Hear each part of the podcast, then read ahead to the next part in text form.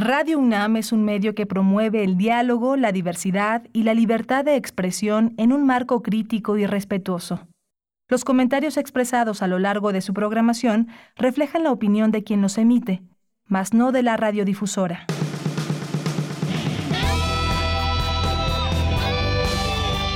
Prisma RU. Relatamos al mundo.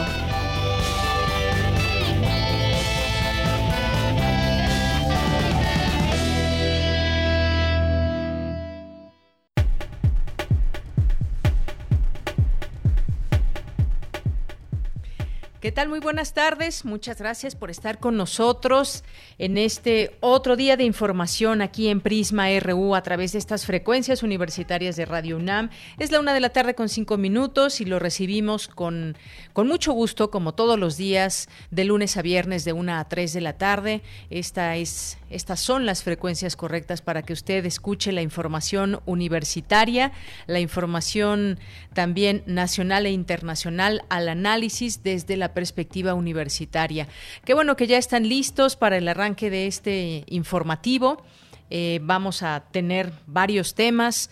Como todos los días tenemos una propuesta que hacerles y hoy vamos a platicar, por supuesto, de esta pérdida tan grande para, para el mundo, para la UNAM, del doctor eh, Molina, que estaremos platicando sobre el tema, eh, pues esta, todo el legado que deja el doctor Mario Molina desde todas sus actividades como investigador, este trabajo, trabajos tan importantes también que le, que le merecieron el premio Nobel, eh, es el centro Mario Molina, que también queda ahí vigente, que es una ventana muy importante para todo el trabajo científico que se hace desde ahí. Vamos a platicar sobre, sobre el tema y todo este legado con el doctor José Sarucán Kermes, que es eh, pues una persona que fue muy cercana a él y que pues nos va a platicar sobre la importancia de su obra. Vamos a platicar con él. Posteriormente también vamos a tener aquí una conversación con Adalbert Salas Hernández, que es un poeta y traductor venezolano, y con él vamos a conversar sobre la poeta Louis Gluck, que hoy se dio a conocer, galardonada con el Premio Nobel de Literatura 2020, que se distingue sobre todo por utilizar un lenguaje austero desde el punto de vista de Adalbert. Vamos a platicar con él, él que conoce ampliamente su obra y tendremos esta conversación aquí en Prisma RU. Y luego vamos a platicar sobre un tema también muy importante que tiene que ver con eh, pues nuestra vista. Hoy es el Día Mundial de la Visión, se conmemora el Día Mundial de la Visión cada segundo jueves del mes de octubre y hay datos interesantes. Según la Organización Mundial de la Salud, 2.200 millones de personas tienen algún tipo de discapacidad visual. Hoy es jueves de Cinemaedro, cine con el maestro Carlos Narro, tendremos la información de cultura nacional e internacional, Las olas y sus reflujos, que también es una sección que tenemos los jueves. Eh, y bueno, pues esta semana tendremos eh, una charla con la maestra en historia Tania Romero acerca de la visión de las mujeres como, como brujas en relación con su cuerpo, su sexualidad y el aborto. No se pierdan el programa, nuestras redes sociales arroba Prisma RU en Twitter, Prisma RU en Facebook.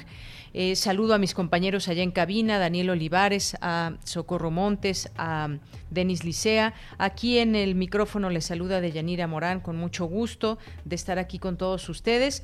Y desde aquí, relatamos al mundo. Relatamos al mundo. Relatamos al mundo. Bueno, pues saludos a Arturo González que está en los controles técnicos. En este jueves 8 de octubre, en los temas universitarios académicos analizan el tema de la violencia y la familia en el contexto de la COVID-19. El doctor Mario Molina fue uno de los tres mexicanos que obtuvieron un premio Nobel y en sus últimas conferencias exhortó al uso del cubrebocas. Celebra el Colegio de México su 80 aniversario. En los temas nacionales, el presidente Andrés Manuel López Obrador aseguró que las bancarrotas que pronosticó el exgobernador del Banco de México, Agustín Carstens, no son válidas para el país porque aquí no se aplicaron estímulos fiscales ni soltamos dinero para empresas, dijo. Aunque en junio y julio se registró una mejoría, la, Junta de Gobierno del Banco de México estima que la recuperación económica podría durar de dos a seis años o incluso hasta una década si se considera el Producto Interno Bruto per cápita. Tras una discusión de 17 horas ininterrumpidas, la Cámara de Diputados consumó ya la extinción de 109 fideicomisos y reasignaron reasignar 68 mil millones de pesos al sector salud para atender la pandemia de COVID-19. La jefa de gobierno de la Ciudad de México, Claudia Sheinbaum, negó que en la Secretaría de Salud Capitalina exista desabasto de la vacuna contra la influenza. Edwin Adrián N., presunto integrante del grupo delictivo Fuerza Antiunión Tepito, fue detenido esta mañana por personal de la Secretaría de Seguridad Ciudadana de la Ciudad de México. En los temas internacionales, el gobierno de México se abstuvo de votar una resolución de la Organización de las Naciones Unidas que pide continuar con las investigaciones en materia de derechos humanos en Venezuela, porque se considera que no es un documento balanceado. La estadounidense Louise Gluck es la ganadora del Nobel de Literatura por su inconfundible voz poética caracterizada por una austera belleza y la búsqueda de la claridad, según el fallo de la Academia Sueca.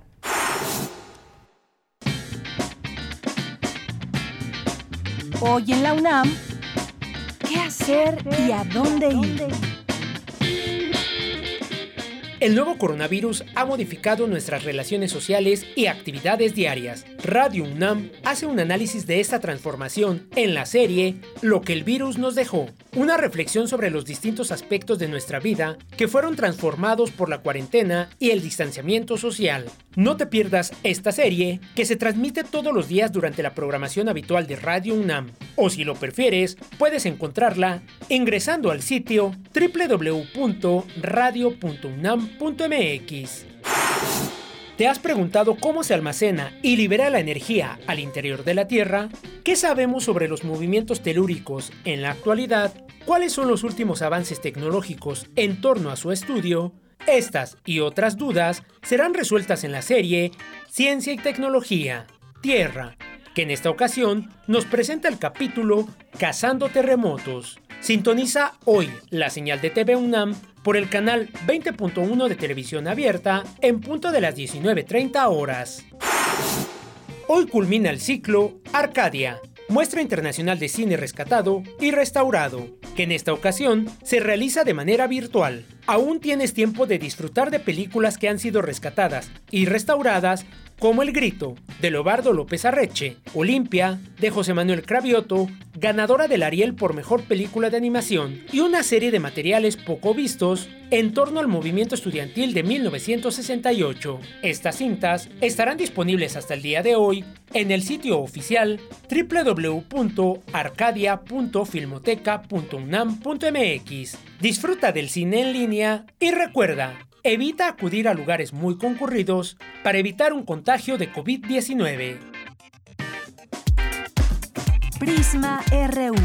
Relatamos al mundo. Bien, y en los datos de COVID-19 el día de hoy, la Secretaría de Salud reportó 82.726 muertos por esta enfermedad y 799.188 casos confirmados. Por su parte, la Organización Panamericana de la Salud advirtió sobre una intensa transmisión de coronavirus en el Caribe, incluso en lugares considerados de buen manejo de la pandemia, como el caso de Cuba y Jamaica, y pidió no bajar la guardia para frenar la propagación de este virus. Campus RU Bien, nos enlazamos con mi compañera Virginia Sánchez. Celebra el Colegio de México su, su 80 aniversario. ¿Qué tal, Vicky? Muy buenas tardes. Adelante. Hola, ¿qué tal, Leia? Muy buenas tardes a ti y al auditorio de Prisma RU. Así es, pues esta mañana se llevó a cabo la ceremonia para conmemorar los 80 años del Colegio de México creado durante el gobierno de Lázaro Cárdenas y que dado por el contexto de la pandemia, pues solo estuvieron presentes muy pocos invitados y el presidium. Al tomar la palabra la presidenta del Colegio de México, Silvia Yorguli, destacó que Este colegio es parte de la comunidad científica nacional que ha establecido un puente con el mundo y que ha estado comprometido con la educación superior. Asimismo, señaló que además de celebrar 80 años, este 2020 también ha sido un año de reflexión sobre los retos que enfrentan y comparten con otras instituciones de educación superior en México en diversos campos. También recordó al científico Mario Molina, recién fallecido, a quien reconoció como un ejemplo de esta formación. Escuchémosla. Es indudable que muchos de los avances y logros de los mexicanos, que los mexicanos hemos tenido en una variedad de campos como el de la arquitectura, la ingeniería, la medicina, la industria, en el campo de las artes plásticas y escénicas, entre otros, se ha debido a que un gran número de nosotros, sin importar nuestro origen social, hemos podido acceder y formarnos en instituciones de educación superior, artística y técnica, auspiciadas y financiadas por el Estado mexicano. Y aquí quisiera hacer un paréntesis para recordar a Mario Molina, que es un ejemplo de esta formación, formado en la UNAM, Premio Nobel de Química, y además lo recuerdo por sus colaboraciones con el colegio como un académico generoso y solidario, comprometido con impulsar la agenda de investigación en medio ambiente en México y con formar nuevas generaciones de especialistas en temas ambientales. Por su parte, el presidente de México, Andrés Manuel López Obrador, quien participó como invitado de honor, Sugirió está, al colegio en esta nueva etapa darle más atención a los estudios sobre la corrupción, pues dijo es tiempo todavía de profundizar en el análisis de lo que tanto ha dañado al país. Escuchemos. Yo he sostenido que es el principal problema de México y no se estudió lo suficiente. De modo que es tiempo todavía de eh, profundizar en el análisis de lo que ha dañado al país la corrupción y recordar eh, la importancia que tiene para el desarrollo de los pueblos y en particular para México el que podamos establecer como forma de vida, como forma de gobierno, la honestidad. En este evento también participaron los expresidentes del Colegio de México, Javier García Diego y Andrés Lira de ella. Este es mi reporte. Muchísimas gracias, gracias Vicky por esta información. Muy buenas tardes. Buenas tardes. Bien, pues vamos a... Porque tu opinión es importante, síguenos en nuestras redes sociales, en Facebook como Prisma RU y en Twitter como arroba PrismaRU. Queremos escuchar tu voz. Nuestro teléfono en cabina es 55 36 43 39. Continuamos, es la una de la tarde con 17 minutos y estamos ya por conversar eh, con el doctor José Sarucán en un momentito, pero antes vamos a escuchar esta semblanza que preparó mi compañera Dulce García a lo largo de su vida, de su muy exitosa y brillante trayectoria profesional del doctor Mario, el doctor Mario Molina, recibió 105 premios con decoraciones y reconocimientos, incluidos 39 doctorados honoris causa. Vamos a escuchar esta semblanza que preparó Dulce García.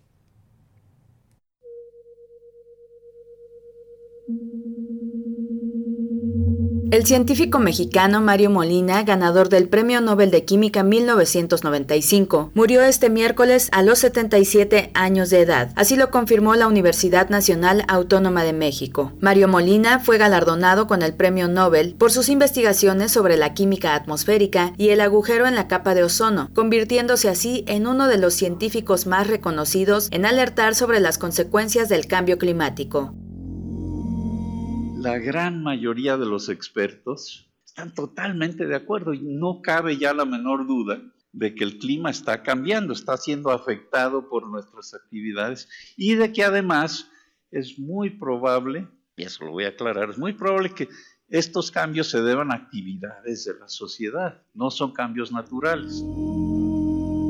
El doctor Molina fue uno de los tres mexicanos que han logrado el premio Nobel. Los otros dos fueron Alfonso García Robles, Premio Nobel de la Paz 1982, y Octavio Paz, Premio Nobel de Literatura en 1990. Por su parte, Mario Molina descubrió que los gases industriales conocidos como CFC, clorofluorocarbonos, eran los culpables de acabar con el ozono que protege a la Tierra de los rayos solares ultravioletas. Gracias a su investigación, 197 naciones firmaron en 1987 el Protocolo de Montreal de la ONU, uno de los tratados ambientales más exitosos y responsable de la eliminación progresiva de sustancias que dañaban la capa de ozono. Hay muchos cambios que hacer en la sociedad, en nuestro planeta, en nuestro país. Así es que, eh, pues ustedes sí tienen una tarea muy importante por, por adelante.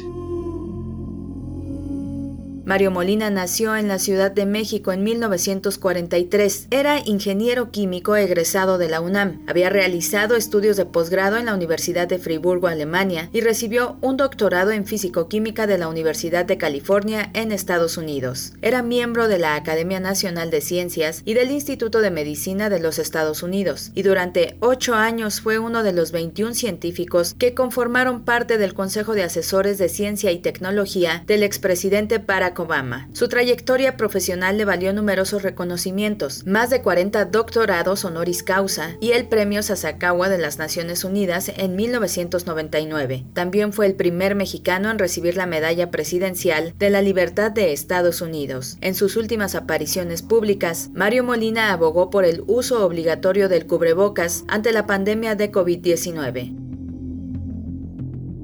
Pero lo que no reconocían y apenas lo están reconociendo ahora, es que no solamente son esas gotas gigantescas, sino los aerosoles, los que no se ven, los que transmiten el virus, pero por fortuna se pueden parar con las máscaras. Nuestra recomendación muy, muy clara es usar cubrebocas, no son perfectos, hay telas que son mejores que otras, todo eso se está estudiando, pero son relativamente baratos, fáciles de usar y se acostumbra uno fácilmente a usarlos pero sí hay que dejarlos, hay que tenerlos puestos todo el tiempo.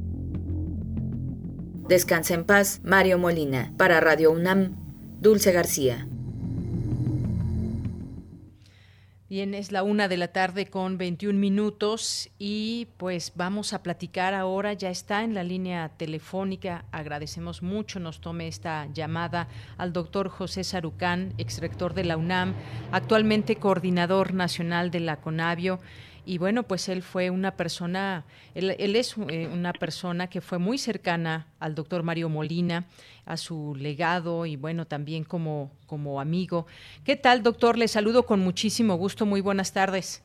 ¿Cómo está, Yanira? Mucho gusto. Gracias por su espacio y el interés de la UNAM en esto que, bueno, es más que merecido e institucionalmente obligado por el hecho de de que el doctor Molina pues fue egresado de la UNAM y fue reconocido con el doctorado honoris causa este muy poco tiempo después de que recibiera eh, la distinción del premio Nobel. Así es, doctor. Doctor eh, José Sarucán, ¿cómo recordar al doctor Mario Molina? ¿Qué alcance siguen teniendo sus trabajos a lo largo de toda su trayectoria? Pues yo, yo lo recordaría en dos planos. En el plano científico de una persona pues que tuvo el reconocimiento máximo que, eh, digamos, uh, ortodoxamente se, se da, que es el premio Nobel en, en, el área de la química. Yo siempre he dicho que este debería haber también uno en el área eh, ambiental con el tamaño de los problemas que estamos encarando que van a definir el futuro de la humanidad. Pero bueno no es así. Pero sí lo hay lo hay. Y fue el premio Tyler que lo recibió él. Yo tuve el enorme privilegio distinción honor de compartirlo con él después años después de que lo recibió. Y este pero quizá eh, los señores del premio Nobel ahora tendrían que reflexionar si otras áreas como el que se inventó del premio para la paz que no existía originalmente este debieran abrirse para reconocer a personajes del tamaño y de la importancia de las de Mario.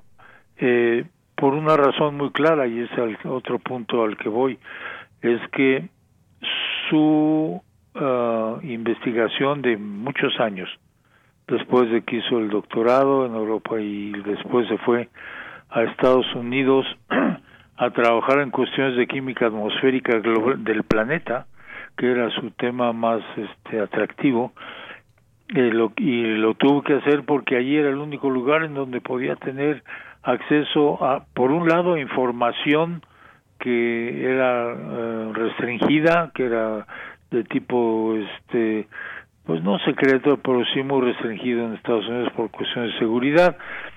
Tuvo que renunciar como ya lo hemos dicho varias veces a la nacionalidad mexicana para poder tener la nacionalidad norteamericana porque de otra manera no tendría acceso a esa información.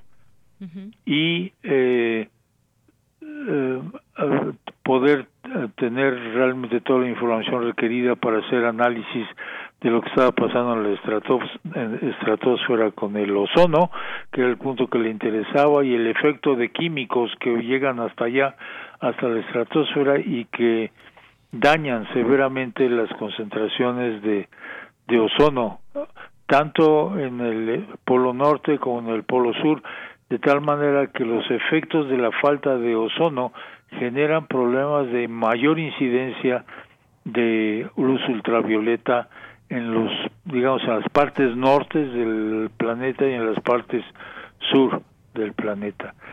Eh, él fue y esto también no todo el mundo lo sabe pero fue la primera persona en recibir los efectos del cambio constitucional en México que permitía tener más de una nacionalidad. Él tuvo que renunciar a la mexicana para poder tener la, la de Estados Unidos pero este muy adecuadamente, muy significativamente este cambio, el primer documento de adjudicación de una doble nacionalidad fue para él, fue dado por el presidente Cedillo.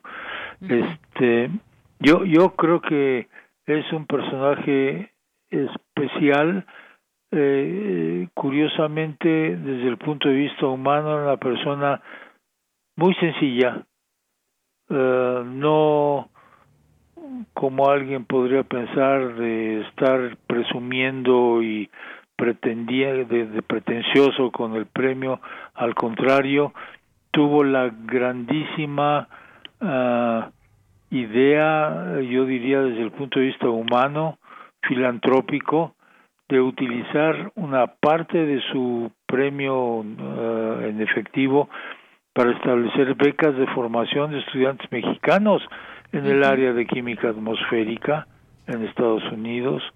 Este eh, es un personaje redondo eh, desde donde le veamos de la calidad científica, la calidad humana, su extremadamente afable actitud con todo el mundo, su interés en la educación de los chicos para que comprendieran el problema de la, del cambio ambiental global, particularmente en el área de, de, del cambio climático, pero también en el área de pérdida de la diversidad biológica. este y sentirnos contentos de que nuestra institución puede formar básicamente a gente que llega a esos niveles y que tiene esa formación humana y social de primer nivel. Así es, doctor. Pues eh, yo sé que se nos acaba el tiempo. Hubo un libro muy importante en el que usted también participó como, como autor junto con la doctora Julia Carabias y el doctor Mario Molina, eh, que salió en 2010 este libro, El cambio climático, causas, efectos y soluciones, un trabajo que entregaron de manera conjunta y que pues también deja todo ese conocimiento al, al mundo y muy importante también recordar ese legado y todo lo que seguirá siendo el centro el centro Mario Molina, doctor. Así es, y ese libro surge de su interés en que la gente no experta, digamos la gente de la calle, los laicos, este pudieran entender qué estaba pasando con el cambio climático, pudieran entender qué acciones humanas están generando los problemas y qué otras acciones humanas podían disminuir y pues llegar a minimizar el efecto de la actividad humana y fue la razón por la que cuando platicamos con él y Julia particularmente este le hizo ver esto cuando la COP de Cancún que sería muy útil tener un libro que, que se pudiera distribuir que accedió a escribir un libro, ¿no? Ningún, ni Julia Carabias ni yo éramos ni somos especialistas en química atmosférica. Lo que sí queremos es que la gente comprenda los problemas que estamos generando por nuestra actividad, por nuestra manera de conducir las cosas, por nuestras elecciones de, de cómo vivimos sobre el ambiente y esto le atrajo mucho y fue la razón de por qué accedió a escribir ese libro con nosotros, que para nosotros, por lo menos para mí, desde luego, pues representó una un privilegio poder hacerlo este discutiendo el libro, qué iba a tener, cómo habría que ponerlo y que fue un tiempo realmente para mí enormemente enriquecedor.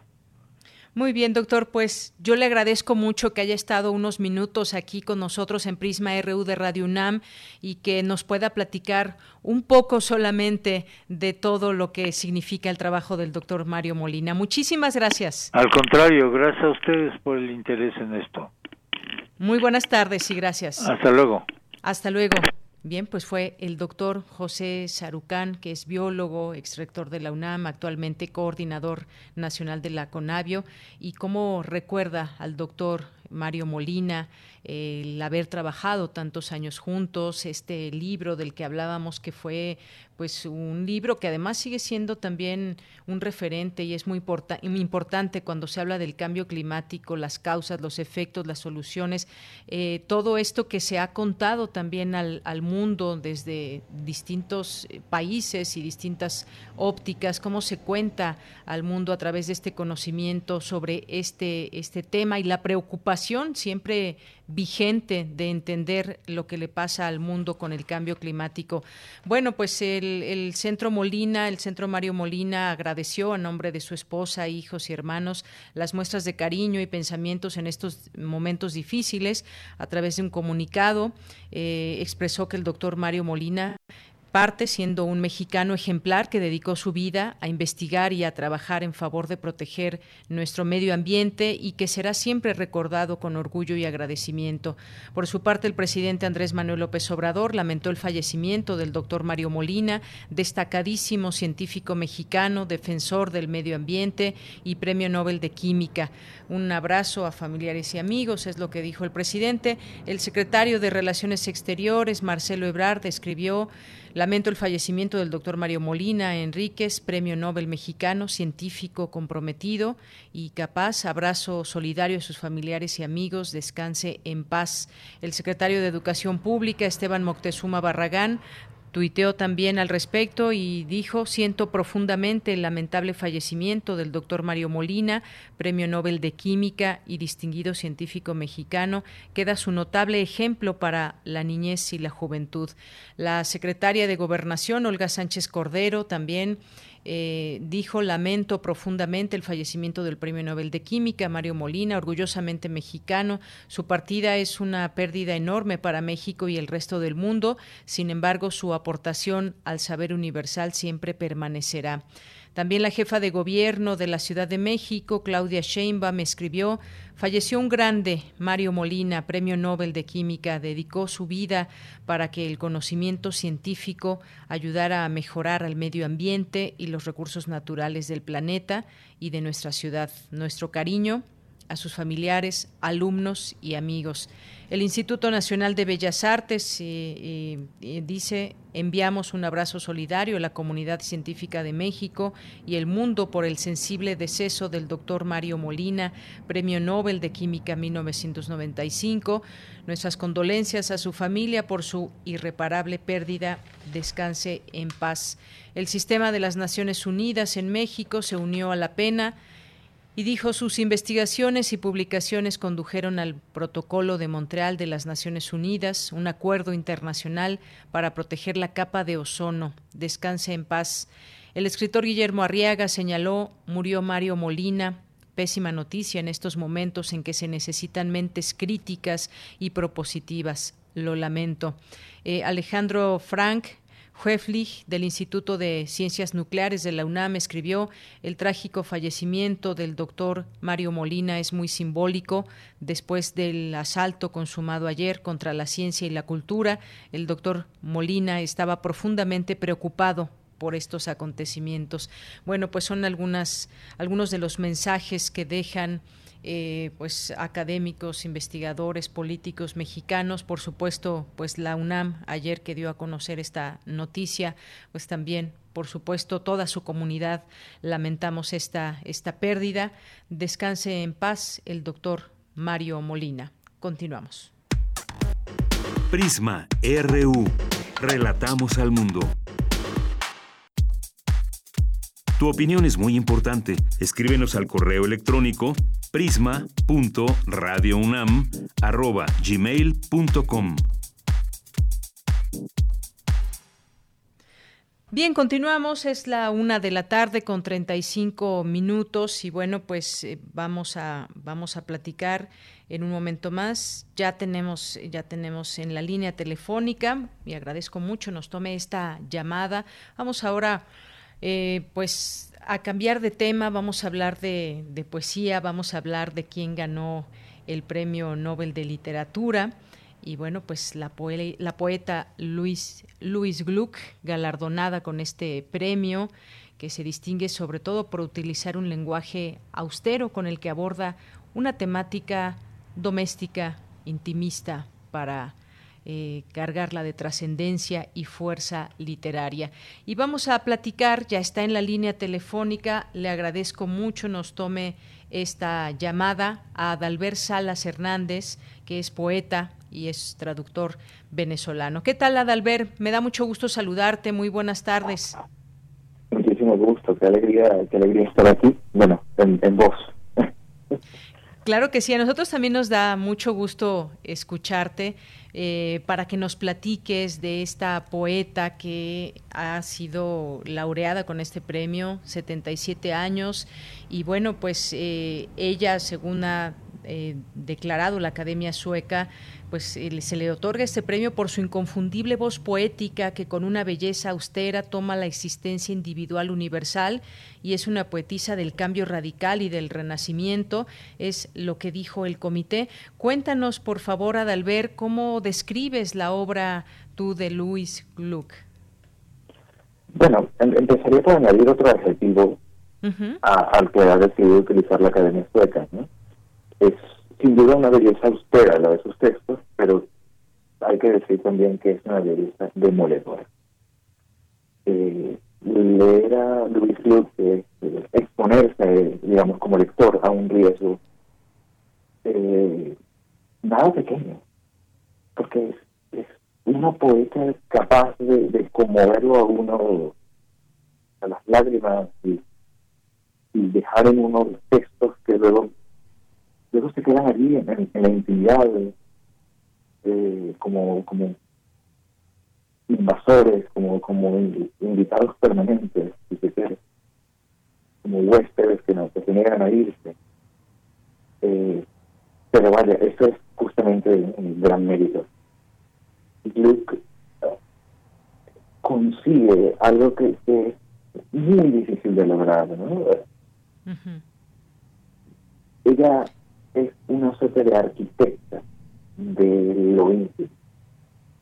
Ella consigue que el texto nos acerque a aspectos nuestros, afectos propios desde ángulos inesperados. Con una intensidad, con una, con una incandescencia que, que, de verdad está insuperable. Es una cosa impresionante. Bien, Adalbert, pues agregas este otro, este otro adjetivo también y nos describes un poco de esta, de esta obra de Luis Gluck.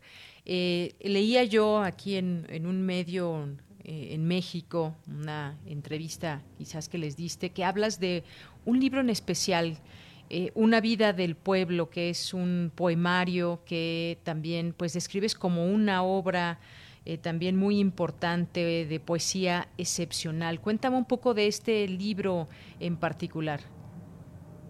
Bueno, eh, Una vida de pueblo justamente es el, que me tocó traducir. ¿no? Eh, habría que, señalar que pretextos ha ido publicando libros de Luis Gluck en castellano durante muchos años y además eh, ha contado con unos traductores eh, excepcionales. Eh, Eduardo Chirinos, Mirza Rosenberg, Mariano Peirú, Abraham Grajera, eh, todos ellos han traducido para pretextos y todos lo han hecho wow, de, un modo eh, lúcido,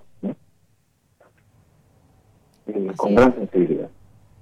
y una vida de pueblo, el, el mío, por llamarlo de alguna manera, o ese terreno que comparte con Louis Luke, eh, es un libro que explora la vida rural en Estados Unidos, pero de un modo eh, bastante singular, porque consigue ser de cada eh, suceso minúsculo, de cada suceso cotidiano, algo en cierta medida cósmico, algo que, adquiere unas proporciones que, que afectan casi al universo entero. O para ponerlo de otro modo, cada pequeño hecho es una reproducción en miniatura de, sucesos eh, gigantescos, inmensos. Entonces tienes la, la cosecha eh, o el, ciclo de, nacimiento, desarrollo, decadencia y muerte como, como una suerte de patrón que se va reproduciendo en la vida de los animales, en la vida de los seres humanos, en la vida vegetal, pero también en el universo. En, el universo, quiero decir, pues, en, los planetas, en el paso de las estaciones, etcétera, etcétera. Y de algún modo eh, este, hallar eh, movimiento más allá de lo humano y este hallar un, un vaivén eh, coherente, lógico, más allá de lo humano, es eh, termina conmoviéndolo, termina haciendo que uno se sienta de un modo tomado impresionado por esto, como si, como si uno atendiera a, la comparsa de una lógica que uno realmente no comprende. Bien, pues parte de estas eh, características que puedes añadir a esta a esta obra, Adalbert, nos dices que este libro, Una vida de pueblo, que retrata más esa parte no de una ciudad, sino de eh, quizás un poco esa vida más tranquila que se pueda vivir en Estados Unidos, un poco quizás contrastante también con esa infancia también y parte de su vida en, en Nueva York, que como sabemos, pues bueno, pues una, una ciudad enorme también. Eh, eh, ¿Qué más nos cuenta a través de, a través de su obra, Luis? Bueno, yo diría de hecho que justamente algo que, que prueba una vida de pueblo es que la vida no es necesariamente más intensa por suceder en la ciudad, o ni siquiera es más rápida o más eh, frenética.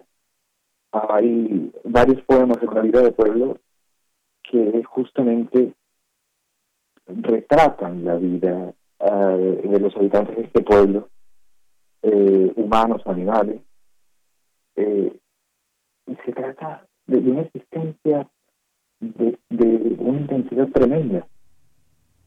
Em, que, que, digamos, en, en, emociones no es, no es inferior a la vida eh, de las ciudades.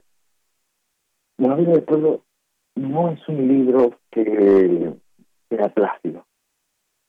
Antes bien, eh, se trata de un libro muy duro, donde se nos recuerda a los lectores permanentemente que, eh, bueno, que somos eh, seres limitados, que habitamos un mundo que solo comprendemos parcialmente y en el cual hay, digamos, es, obligatorio el tránsito por ciertas felicidades y ciertos dolores y, y, y ciertos hay ciertas confusiones también, que, es inevitable hallarse desorientado en el mundo.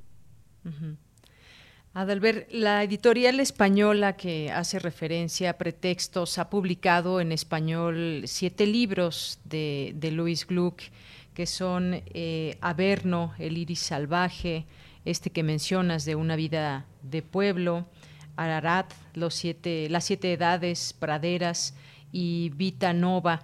Eh, pues bueno, ella eh, pues según veo o leo en algunos en algunas notas han buscado entrevistas con ella pero ella se ha visto muy muy tímida digamos por decirlo de alguna manera en todo esto pero sin embargo sí hubo por ahí alguna declaración donde dice que pues ha sido un día un día maravilloso y que esta premiación fue una auténtica sorpresa para la propia poeta que señaló una agencia de noticias que no esperaba que la, la, academia la considerase y que lo que quiere decir es que es una poeta lírica estadounidense, blanca, y pensé, dijo así, bien, tal vez en un siglo diferente, pero no ahora, es lo que destacó. Y que, pues bueno, le entristece que esta ceremonia que se vaya a llevar a cabo, pues a diferencia de las demás, va a ser con esta característica que nos mantiene al mundo pues tratando de guardar la distancia y pues no será de manera presencial, pero dice finalmente es un día maravilloso para celebrar la belleza y el poder de la poesía. ¿Qué opinas de esto último, el poder de la poesía? Bueno, que, que hoy en día el poder de la poesía es más necesario que nunca, ¿no? Y también eh, una poesía justamente como la de Gluck, que no le rehuye a lo íntimo, ¿no? que no huye de la cercanía, sino que más bien la cultiva y la, y la talla. Em, hoy en día nos vemos obligados a estar aislados, pero no por ello vivimos una vida más tranquila, ¿no? porque en muchos casos, si realizamos teletrabajo, eh, vivimos en la oficina, dormimos en la oficina. Eh, y eso quiere decir que nuestro espacio privado está mm, atravesado por lo público. Leer, leer, leer una poesía de este corte permite como ir reconquistando un poco de esa privacidad. Porque ella fabrica privacidades, ella crea personajes que son prácticamente palpables, ¿no? No revisas sus poemas se trata de un personaje anónimo, o se trata, se trata perdón, de un personaje mítico, uno siente que está lidiando con alguien real, cercano. Y leerla, wow, pone en pausa esta especie de, nueva manera frenética de existir que tenemos hoy en día, siempre asediados por noticias, casi siempre malas noticias, ¿verdad? Y trabajando desde la cama, es en la que también dormimos, ¿no? De alguna manera, así uno gana un poco de nuevo ese espacio perdido. Así es, como bien dices, no, no rehuye a lo íntimo y, y, leer poesía hoy más que nunca es muy importante por muchas razones.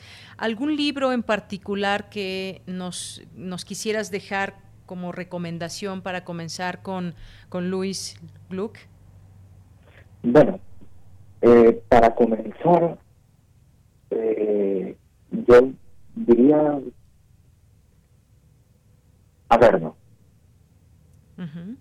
Eh, y lo hago, pues, es una recomendación autobiográfica, fue el primer libro de ella que leí hace ya más de 10 años y me fascinó. Desde el primer momento estaba absolutamente encantado con el libro, enganchado a él.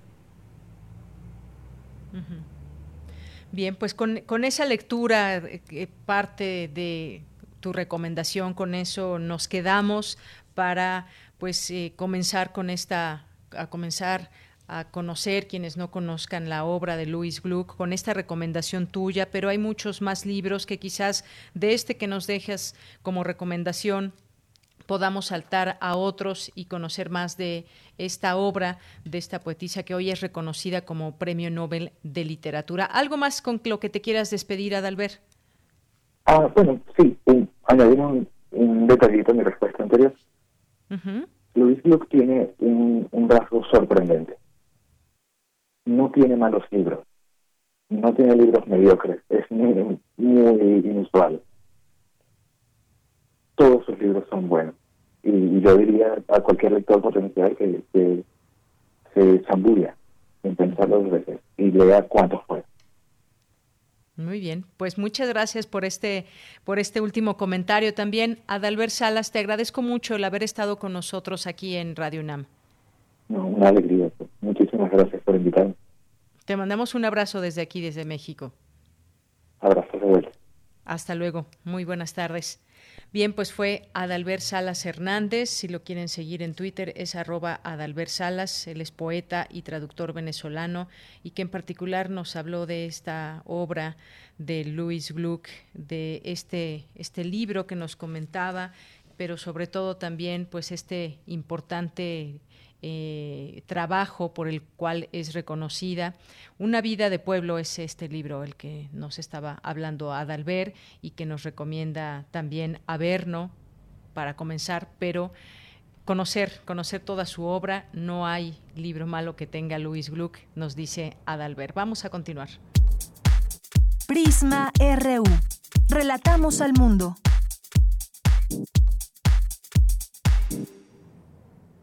Bien, pues continuamos, es la una de la tarde con 51 minutos y vamos a irnos ahora con otro tema que tiene que ver, tiene que ver con los océanos y ya está en la línea telefónica. Agradezco mucho esta llamada a Esteban García Peña.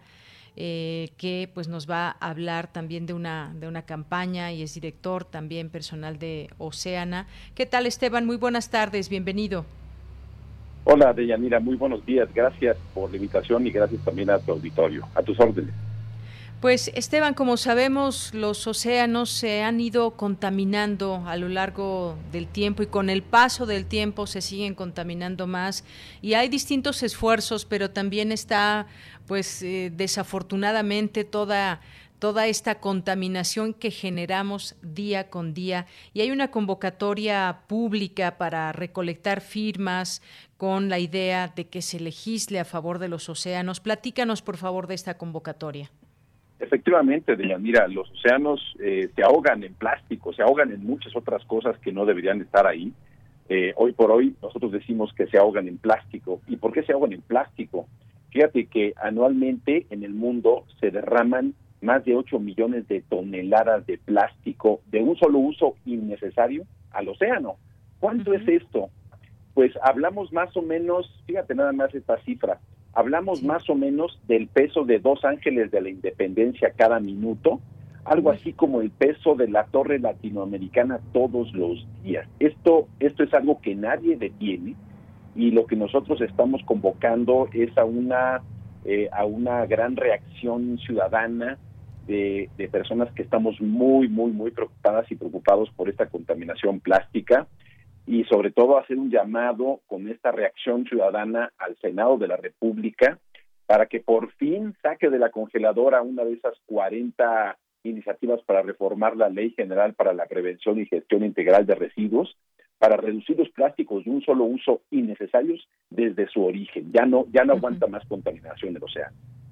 Bien, Esteban, Oceana es eh, la mayor organización internacional dedicada exclusivamente en la protección de los océanos.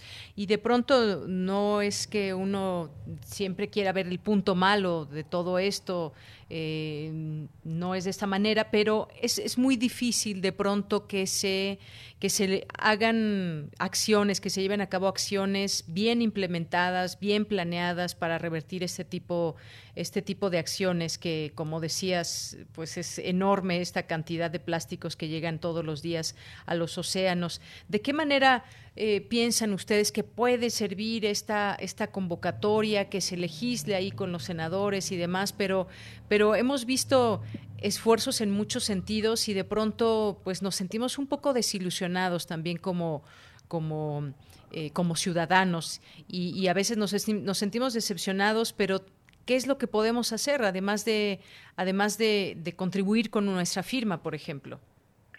Fíjate, esa es una, esa es una gran pregunta que pasa como por diferentes eh, arenas de responsabilidad.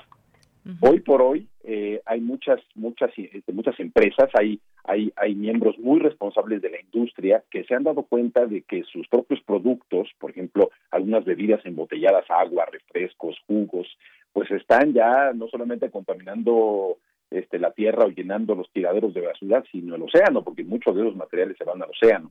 Entonces, algunos han tratado de implementar algunas, algunas técnicas de reciclaje eh, o, de, o de cambiar más los, los, los productos eh, rellenables o eh, lo que se conoce también como lo retornable, pero no ha sido suficiente. ¿Y por qué no? Porque no es toda la industria y porque además no hay reglas claras en el juego. Y esta es la parte en donde nos vamos a la responsabilidad del gobierno y del Congreso. El gobierno, hoy por hoy, no, no, no queda claro a quién corresponde la responsabilidad de los plásticos porque eh, aparentemente está en la cancha de los municipios, pero no, porque hay diferentes estadios en la producción de plástico que también pasan por responsabilidades del gobierno federal de los gobiernos estatales y, y esos dos órdenes de gobierno no están haciendo prácticamente nada. Por lo tanto, ¿cómo establecer las reglas claras? Urge una reforma a esta ley, a la LGPGIR, que es la Ley General para la Prevención y Gestión Integral de Residuos, que establezca, uno, la obligación de la reducción de plásticos de un solo uso innecesarios. ¿Cuáles son esos, cuáles, cuáles son esos plásticos innecesarios?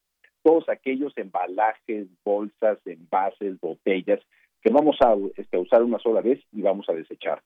Segundo, que también en esta, en esta misma ley, en esta misma reforma, se establezcan mayores responsabilidades y obligaciones para la industria. Sí producen productos que son de uso, pero también esos productos a la vuelta del, uso, valga la, repetición, se van a convertir en un desecho y nadie se hace responsable. este, tercero, que estén las reglas claras de qué le corresponde a cada uno de los tres órdenes de gobierno.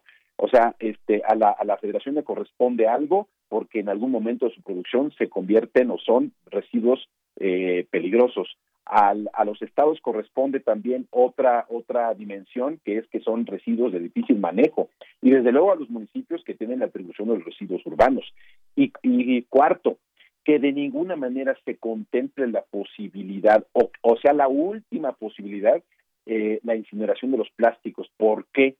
porque si bien pueden funcionar como un combustible, no olvidemos que son que son derivados de petróleo y que esos derivados de petróleo aumentan el cambio climático. Bien. Oye, pues datos muy interesantes también y como sabemos, porque esto no, no es nuevo, sabemos que el utilizar plástico no trae nada bueno para el medio ambiente y sin embargo, pues seguimos teniendo, eh, no solamente comprando eh, todas estas botellas de plástico que traen aguas o refrescos o lo que sea, sino también las propias empresas tienen permisos de seguirlas vendiendo y pues mientras existan se van a seguir eh, promoviendo, digamos, de alguna manera. Hay, hay comerciales, hay publicidad para que compremos plástico y después desecharlo porque es de un solo uso. Así que bueno, a mí me gustaría que, nos digas dónde podemos encontrar esta convocatoria para que ciudadanos que nos estén escuchando pues puedan ser parte de este esfuerzo y de esta iniciativa. Y fíjate que acabas de dar de dar al clavo con algo. Este, no hay quien pare esa producción. México es el cuarto productor mundial de envases de PET, o sea, lo que son estos envases de agua refresco, este, o, o, de refrescos del mundo solamente después de China, Estados Unidos y toda la Unión Europea. Hay que regular eso, hay que asegurar que se, que se reduce esa producción, pero también que, que, se garantiza que va a ser, que va a tener una buena disposición. Ahora, queremos invitar a, bueno, te invitamos a ti, a, la gente de Radio desde luego, y a todo tu auditorio, a que visiten nuestras redes sociales. Nos van a encontrar como Oceana México, todo pegado, tanto en Facebook, Twitter e Instagram. Ahí van a encontrar una liga en donde, o sea, van a encontrar los, los, los infográficos y eh, algunas imágenes en donde, en donde eh, hacemos evidente la contaminación plástica, algunos animales que han muerto por el plástico. Hay una pequeña liga y ahí nos va a llevar a un sitio automáticamente dentro del, del, del, portea, del portal perdón, de Oceana, en donde van a poder leer la carta y, si es de su agrado, y si quieren, ojalá que sí, porque esto es un gran reto que nos corresponde también a todas y a todos los ciudadanos, firmar esa carta. Esa carta se firma y le llega automáticamente a los senadores miembros de la Comisión de Medio Ambiente en el Senado. Pues sí, ojalá que, les llegue no solamente eso, sino que la lean y se pongan también a trabajar en este aspecto que me parece que es urgente. Bueno, pues Esteban, sí, dime. No, urgente, digo, es, es urgente eh, recordarles que tienen ahí en la congeladora 40 iniciativas, con que saquen una, una que sea buena tanto para, para la sociedad como para la industria, como para, como para el gobierno, esa va a ser la adecuada para que lo antes posible podamos reducir esta terrible contaminación plástica que ahoga nuestros océanos, que está ahogando nuestra principal fuente de vida. Muchas gracias. No, pues gracias a ti y que justamente sí, que nos haga trabajar también a la sociedad esta, esta iniciativa de ponernos las pilas en todos los aspectos, autoridades, ciudadanos, todos, las empresas también creo que tienen un, un papel muy fuerte y, y, una respuesta también que pueden dar a todo esto. Pues muchas gracias Esteban, gracias por estar con nosotros, muy buenas tardes. Buenas tardes, Yanira. Este, un abrazo a ti y a tu auditorio. A ti también. Gracias. Hasta luego. Esteban García, que es director de Oceana. Vamos a hacer un corte en este momento. Ya son las 2 de la tarde. Regresamos a la segunda hora de Prisma RU. Prisma RU. Relatamos al mundo.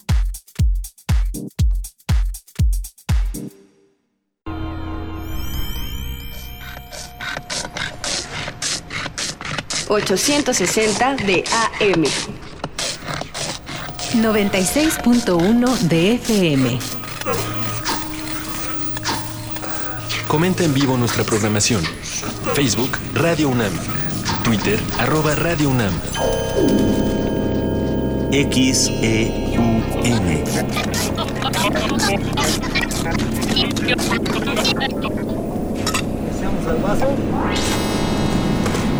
Radio UNAM.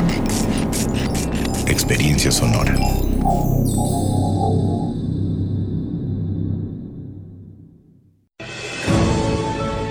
En Fundación UNAM queremos seguir apoyando a nuestros médicos residentes de la Facultad de Medicina de la UNAM para que estén bien protegidos ante la pandemia de COVID-19 y puedan seguir ayudando a la población. Te invitamos a sumarte a la campaña Dona un kit, protege a un residente, en la que con un donativo desde 314 pesos podremos entregar equipo de protección personal a cada médico de la UNAM que lo requiera. Entra a la página www.fundacionunam.org.mx y con tu ayuda hagamos posible lo imposible.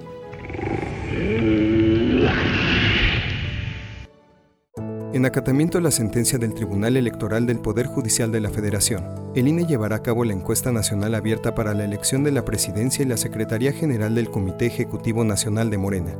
Si eres militante o simpatizante del partido Morena, mayor de edad y cuentas con credencial para votar vigente, participa en la encuesta nacional abierta del 2 al 8 de octubre de 2020.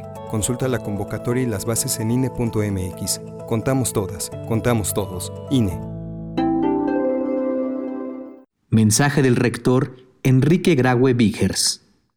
Lamento mucho tener que informarles que el día de hoy falleció el doctor Mario Molina Pasquel, universitario distinguidísimo, premio Nobel y mexicano ejemplar. Nos deja un ejemplo de rigor académico y de la importancia que tiene para la humanidad la investigación. Nos deja un ejemplo de la entrega cotidiana a la búsqueda de la verdad y de la importancia de compartir los conocimientos. Su partida es una inmensa pérdida para la Universidad Nacional Autónoma de México, para la nación y para la ciencia universal. La universidad y la ciencia mexicana están de luto y se adhieren al dolor de sus seres queridos. Se queda así con nosotros su memoria y su espíritu. Radio UNAM, Experiencia Sonora. Tu opinión es muy importante. Escríbenos al correo electrónico prisma.radiounam@gmail.com.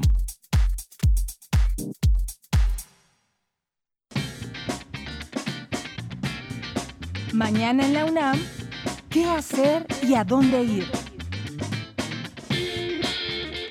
La Filmoteca de la UNAM ha dispuesto para ti su acervo de películas en el micrositio Cine en línea, nueva temporada, donde ofrece una alternativa de películas para que las actuales generaciones y los cinéfilos de siempre conozcan la riqueza del cine nacional a través de distintos géneros y épocas. Podrás disfrutar de manera gratuita de películas como Tepeyac, El tren fantasma, El puño de hierro, El grito, Vámonos con Pancho Villa, entre otras. Ingresa al sitio oficial www.filmoteca.unam.mx diagonal cine en línea. Si durante esta contingencia has experimentado estrés, ansiedad, enojo, tristeza o miedo, no estás solo. Las facultades de Medicina y Psicología de la UNAM en colaboración con la Secretaría de Salud, han habilitado el sitio web www.misalud.unam.mx diagonal COVID-19, donde podrás realizar un cuestionario para evaluar riesgos a tu salud mental. Además, tendrás a la mano infografías, videos de habilidades y cursos a distancia de autocuidado. Recuerda, si en este confinamiento necesitas ayuda psicológica, ingresa al sitio www.misalud.unam.mx diagonal COVID-19. Recuerda que todos los viernes se lleva a cabo la segunda edición del Sex Fest, feria virtual informativa sobre salud sexual y reproductiva, dirigida a adolescentes y padres de familia, organizada por la Facultad de Medicina de la UNAM. Esta feria cuenta con conferencias y ponencias en línea como el sexo seguro durante el distanciamiento social, cómo tratar el tema de la sexualidad con los hijos, el sexting seguro y la violencia durante el noviazgo. La segunda edición del Sex Fest se llevará a cabo todos los viernes de octubre de 17 a 18 horas a través de la cuenta oficial de Facebook de la División de Investigación de la Facultad de Medicina de la UNAM. Y recuerda, lávate las manos constantemente con agua y jabón durante 20 segundos. La prevención es tarea de todos. Para Prisma RU, Daniel Olivares Aranda.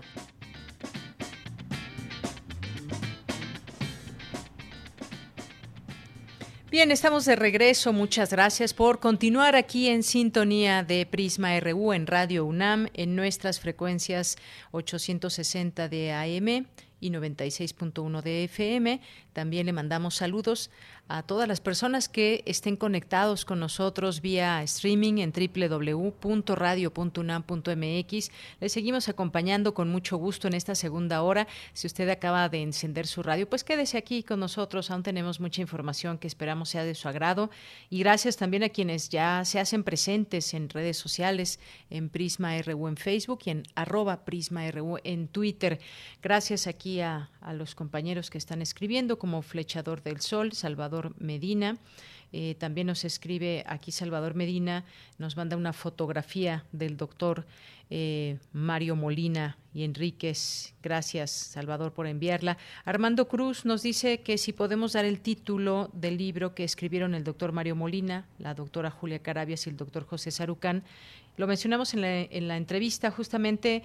Claro que sí, Armando, el nombre es El cambio climático, causas, efectos y soluciones. Así se llama el libro. Muchas gracias, Armando. Maribel Ruiz Martínez, muchos saludos. A Jorge Fra también. Eh, también a Cazú. Le mandamos saludos a, a Rebeca Vega, a Guerrero. Armando que nos dice, falleció el doctor Mario Molina, nuestro premio Nobel de Química, el mismo día que se anunció a las ganadoras de ese premio del año 2020. ¿Cuál sería la mayor aportación del doctor Molina? Bueno, pues fueron muchas, pero esta principal de la capa de ozono. Gracias, Armando, por escribirnos. Eh, Flechador del Sol nos dice gracias al maestro Mario Molina por su legado, gracias a la UNAM por forjar a científicos de excelencia. Gracias, Flechador, por este, por este comentario. Rebeca Vega, Mario Navarrete Real, por aquí también presente, presente con sus hermosas flores en un video. Muchas gracias. David Castillo Pérez, Gavipterix, eh, a nuestro querido Juan Stack, también le mandamos saludos por aquí en redes sociales presente. Mauricio Manió, Mario Navarrete también. Eh, a Ecofilter, Bibliosec también, muchas gracias a José Ramón Ramírez, a Rubén Pérez, a Noemí Rodríguez, a Nu, Diego Marín Gámez, Eduardo Mendoza, Muchas gracias a todos ustedes. Los leemos aquí y gracias por continuar en este espacio. Nos vamos ahora a la información. El rector Enrique Graue designó a Alma Angélica Martínez Pérez como coordinadora del Consejo Académico del Bachillerato en sustitución de Frida Sacaula Sampieri. Es maestra en psicología educativa por la Facultad de Psicología de la Universidad Nacional Autónoma de México y licenciada en Psicología por esta Casa de Estudios. Bien, ahora nos vamos a la información de mi compañera Cristina Godínez. Analizan el problema de la violencia y la familia en el contexto de la COVID-19. Adelante, Cristina. Hola, ¿qué tal, Deyanira? Un saludo para ti, para el auditorio de Prisma RU. El Programa Universitario de Estudios de la Diversidad Cultural y la Interculturalidad, PUIC, organizó el ciclo de conferencias Violencia y Familia en el contexto de la COVID-19. Para la coordinadora de Humanidades Guadalupe Valencia, la pandemia vino a visibilizar muchas problemáticas como la de la violencia intrafamiliar. Pero no solo las visibilizó aún más, sino que las potenció y así como hay un crecimiento exponencial de la enfermedad, también parece haber un crecimiento exponencial de ciertos fenómenos muy dolorosos como es la violencia intrafamiliar. Y creo que es nuestra obligación como universitarios, como académicos, porque creo que no solo nos toca registrarlo y no solo nos toca plantear eh, la dimensión punitiva que es necesaria de hacer justicia para las víctimas de violencia, que llega la violencia hasta el feminicidio, sino también intentar comprender el fenómeno. El coordinador del PUIC,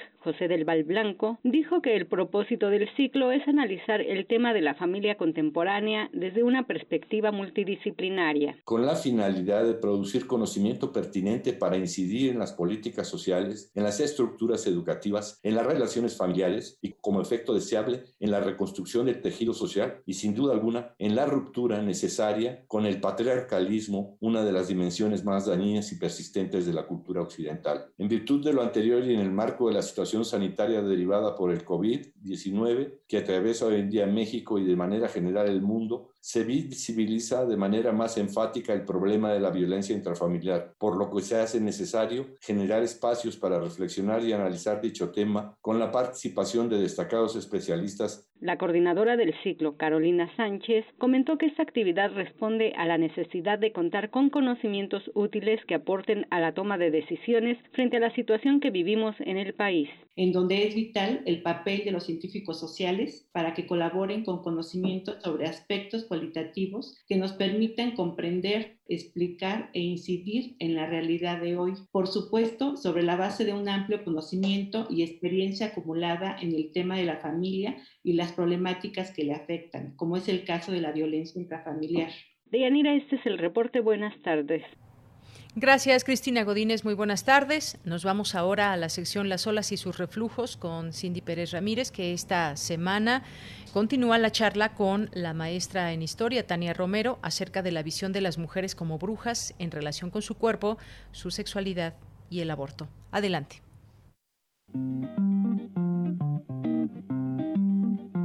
Las olas, y sus reflujos.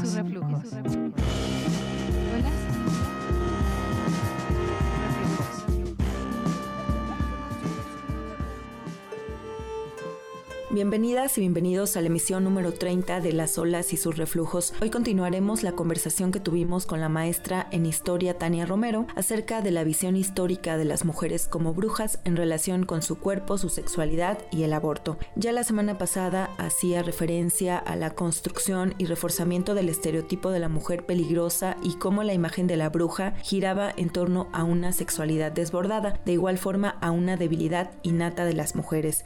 De acuerdo con la profesora profesora emérita de la Universidad Hofstra en Nueva York, Silvia Federici, la asociación entre anticoncepción, aborto y brujería apareció por primera vez en la bula de Inocencio VIII, en la cual se quejaba que a través de sus encantamientos, hechizos, conjuros y otras supersticiones execrables y encantos, enormidades y ofensas horrorosas, las brujas destruyen a los vástagos de las mujeres. Pero, ¿qué les parece si escuchamos la segunda entrega de la charla que tuvimos con la maestra en historia, Tania Romero? Que sobre ellas también puedes encontrar un montón de grabados de la época. Todo esto corrió de la mano con este proceso de la institucionalización del saber, de los conocimientos sobre el cuerpo que quedaron en manos de los hombres y en espacios a donde las mujeres no tenían acceso, que eran las universidades. Por ahí hay algunas teóricas, algunas estudiosas de, de estos temas que han hecho sus investigaciones, en donde dicen pues que fue en parte esta creación de los estereotipos del diablo y de la bruja como una estrategia para arrebatar esos conocimientos y ese saber a las mujeres y llevarlos a otros espacios y hacer también que la gente desconfiara de estas mujeres, porque generalmente pues se recurría a ellas cuando eh, los niños iban a nacer, para eh, dar remedios a enfermedades, para proveer de hierbas, de amuletos, aunque quizá no se castigara a muchísimas, ¿no? Que ahí siempre hay el debate de, bueno, finalmente a cuántas se mató, a cuántas no se mató, pues los castigos, como se usaba entonces, y castigar a una sería de ejemplo para que todas aprendieran. Lo más importante aquí es que ese temor y todo eso que se decía sobre las brujas, quienes lo escribían eran hombres letrados, eran doctores. Ellos fueron los que dictaron en parte con estos, con todos estos tratados que funcionaban con todo un aparato de control sobre la población y afectar, pues sí, a las mujeres en este ámbito. Tania, ¿en qué medida estas ideas siguen permeando de las mujeres transgresoras que conocen sus cuerpos, que tienen libertad sexual, que abortan? De las ideas principales, si no es que es que la principal, o sea, el delito más grande era que que todo lo que ellas hacían, todo lo que estas supuestas brujas hacían y sus, cómplices y sus seguidoras, era atentar contra la vida. Pues ahí está, es, es muy claro que es el mismo discurso, ¿no? A pesar de que hay 500 años de diferencia, pues son simplemente las mujeres que están ejerciendo su derecho a decidir sobre sus propios cuerpos, sobre su vida y por supuesto a la que tienen derecho. ¿Te gustaría dejarnos algún comentario final para nuestro auditorio? Decir que, que se acerquen a la historia, siempre pensamos que la historia se trata de cosas aburridas y de cosas que pues que ya pasaron, que no tienen actualidad. Y la historia pues no se trata nada más de héroes, no se trata nada más de la fundación de estados, de naciones. Y pues se trataría de eso, ¿no? Justamente de mirar el pasado y ver que hay cosas, que hay discursos que se están repitiendo. Este ejemplo muy claro de la persecución de las brujas y de hacer a estas mujeres unas delincuentes cuando en realidad pues no lo eran. La historia nos puede enseñar muchísimo para no caer en esto. Te agradezco muchísimo el tiempo que nos diste para platicar con nosotros. No, muchas gracias a ustedes. Esta semana les recomendamos la película Suspiria, de Luca Guadagnino. El remake de 2018 narra la historia de una joven bailarina americana que llega a la Alemania dividida de los años 70 para estudiar junto a su ídolo, Madame Blanc.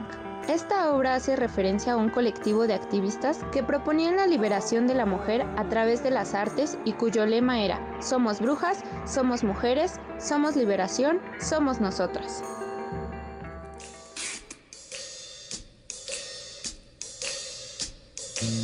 ¿Cómo vamos? ¿Cómo vamos? La Secretaría de Gobernación destinará un total de 8.896.200 pesos para la atención de la alerta de violencia de género contra las mujeres en Durango, Guerrero y Michoacán. Cabe recordar que de enero a agosto de este año, en 344 municipios del país, esto es el 13.9%, se ha concentrado el 100% de las muertes violentas de mujeres. 48% de estos decesos se concentran en seis entidades: Guanajuato, Chihuahua, Baja California, Michoacán, Jalisco y Estado de México. Los dejamos nuevamente con nuestra compañera de Yanira Morán. Dudas y comentarios al Twitter arroba PrismaRU y a mi Twitter personal arroba CindyUnam. Porque salía de noche por cómo te vestía, porque fumaba hierba, ya nadie obedecía, porque tomaba trago, bailaba todo el día, por puta, por Las olas, Las olas y sus reflujos. Y sus reflujos.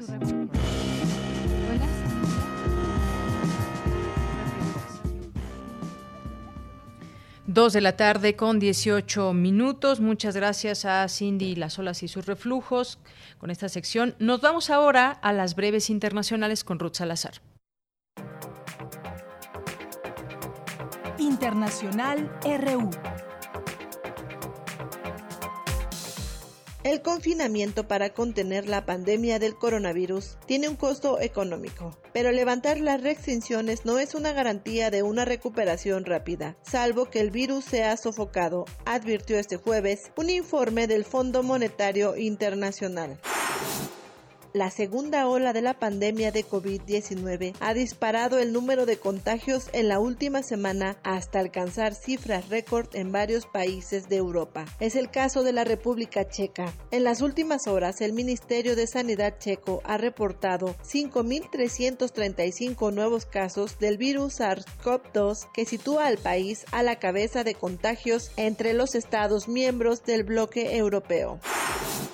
El presidente de Estados Unidos Donald Trump y su rival demócrata Joe Biden afirmaron que no participarán en el segundo debate si este se realiza de forma virtual. El anuncio tuvo lugar poco después de que la Comisión para los Debates Presidenciales anunciara que el próximo encuentro del 15 de octubre se celebraría de forma virtual por motivos de seguridad. El enclave separatista armenio de Nagorno-Karabaj registra este jueves nuevos combates al norte y al sur de la región, en los que, según el Ministerio de Defensa de la autoproclamada República, sus fuerzas armadas contienen los embates de Azerbaiyán. En la provincia de Córdoba, en el centro de Argentina, fuegos iniciados intencionalmente ya han destruido más de 2.000 kilómetros cuadrados de bosques, el equivalente a 10 veces el tamaño de la ciudad de Buenos Aires. Hasta diciembre de 2020, el gobierno de Estados Unidos dará a conocer si procede la extradición del exgobernador de Chihuahua, César Duarte, para ser juzgado en México por diversos delitos. El exmandatario fue detenido el 8 de julio en Miami, Florida. Por primera vez una mujer ocupará la dirección general de la Organización Mundial del Comercio. Las dos candidatas para ocupar el puesto son Yu Myung-hee, ministra de Comercio de Corea del Sur, y Go Seon Kong-ho, ex ministra de Economía de Nigeria.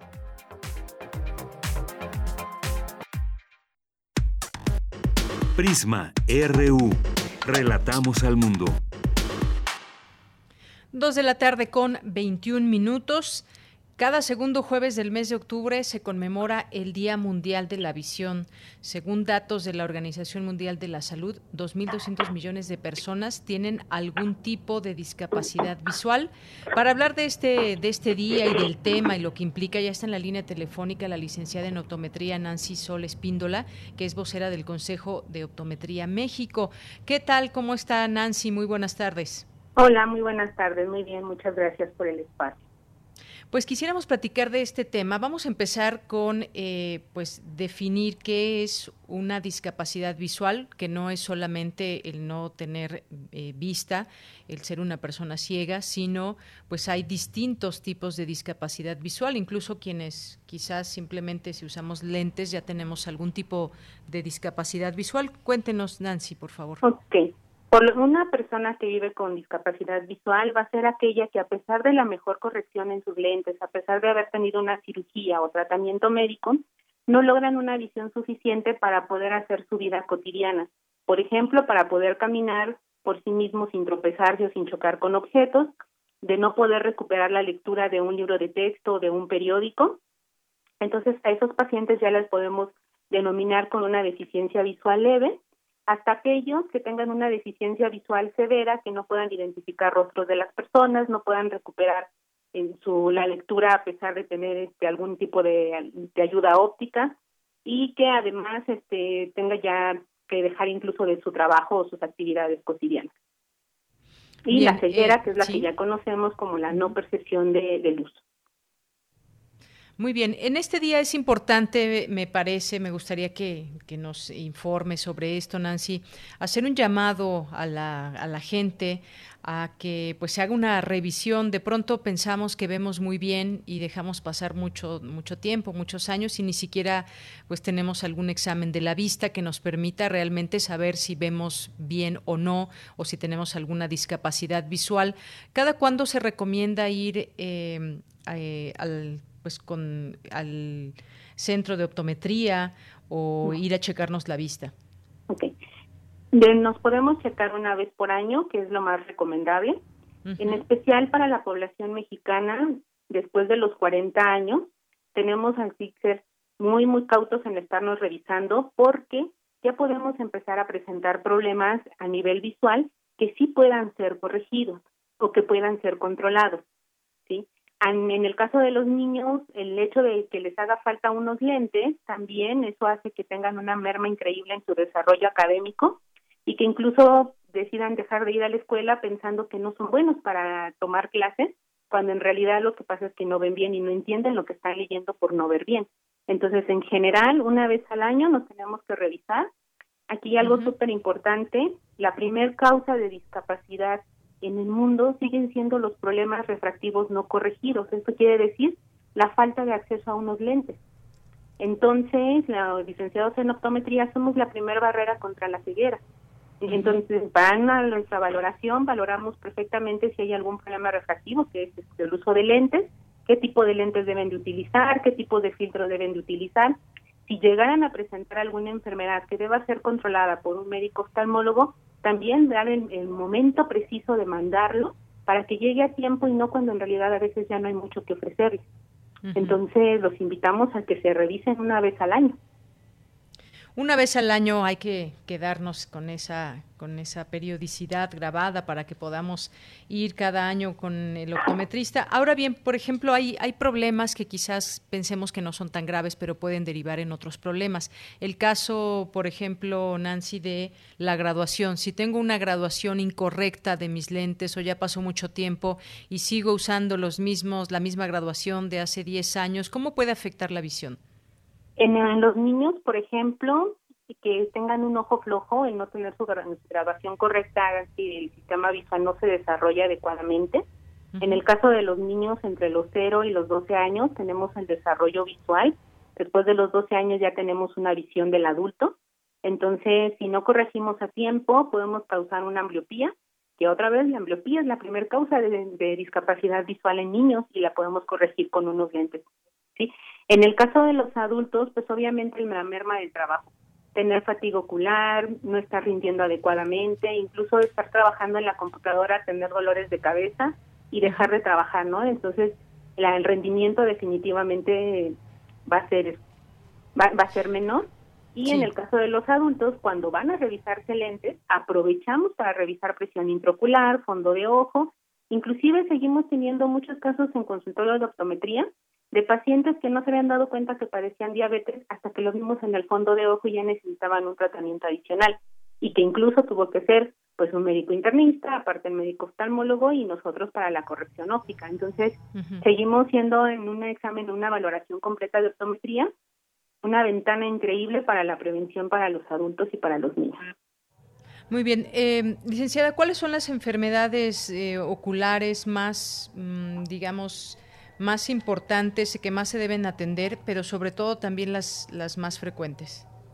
Tanto las más frecuentes como las más importantes, por ejemplo, la retinopatía diabética. Y tenemos una alta población mexicana con diabetes, por lo tanto, vamos a tener un alto porcentaje de personas que tengan retinopatía diabética si no tienen un buen control. Entonces, estamos esperando encontrar ya en algunos pacientes hallazgos de retinopatía diabética después de cinco años de padecer la enfermedad y que si no se controla a tiempo, pues los lleva a la ceguera y a una discapacidad no visual. El otro que es también muy importante, que es glaucoma. En este caso, solo podemos detectar el glaucoma en consultorio. El paciente rara vez tiene síntomas y cuando llega a tener síntomas ya estamos en etapas muy avanzadas de la enfermedad. El glaucoma pues es la alta depresión del ojo, comúnmente así conocido, pero no solo es la presión alta, sino que al tener unos cambios ya en el ojo, el nervio óptico empieza a perder células, empezamos a perder campo visual periférico y con el tiempo podemos perder también la visión. Y es, muy importante saber que el glaucoma se debe controlar para no tener más pérdida visual, pero si el glaucoma ya robó visión, esa visión no la podemos recuperar con ningún tratamiento. Eh, otra cosa, licenciada Nancy, eh, existe una operación para corregir ciertas eh, enfermedades como la miopía, el astigmatismo.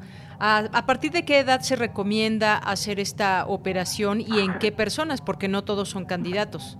Sí, claro.